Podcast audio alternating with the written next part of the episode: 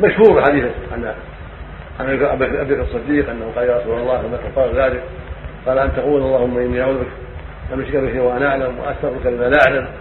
ويغلب على ظني أنه لا بأس بإسناده لكني لا أجزم لاني بعيد العهد عن إسناده. وقد عمت بعض الطلبة اجماع اجماع ورد في ذلك. عن قريب قال ينبه عليه الله في الجمعه الاتيه ليلة الاتيه الجمعه الاتيه لكن غالب ظني أنه لا بأس بإسناده. وهو أن يقول الإنسان إذا وقع في إذا خاف من هذا الشيء وهو وكل منا يخاف هذا الشيء. اللهم إني أعوذ بك أن أشرك بشيء أن أشرك بشيء وأنا أعلم وأستغفرك لما لا أعلم.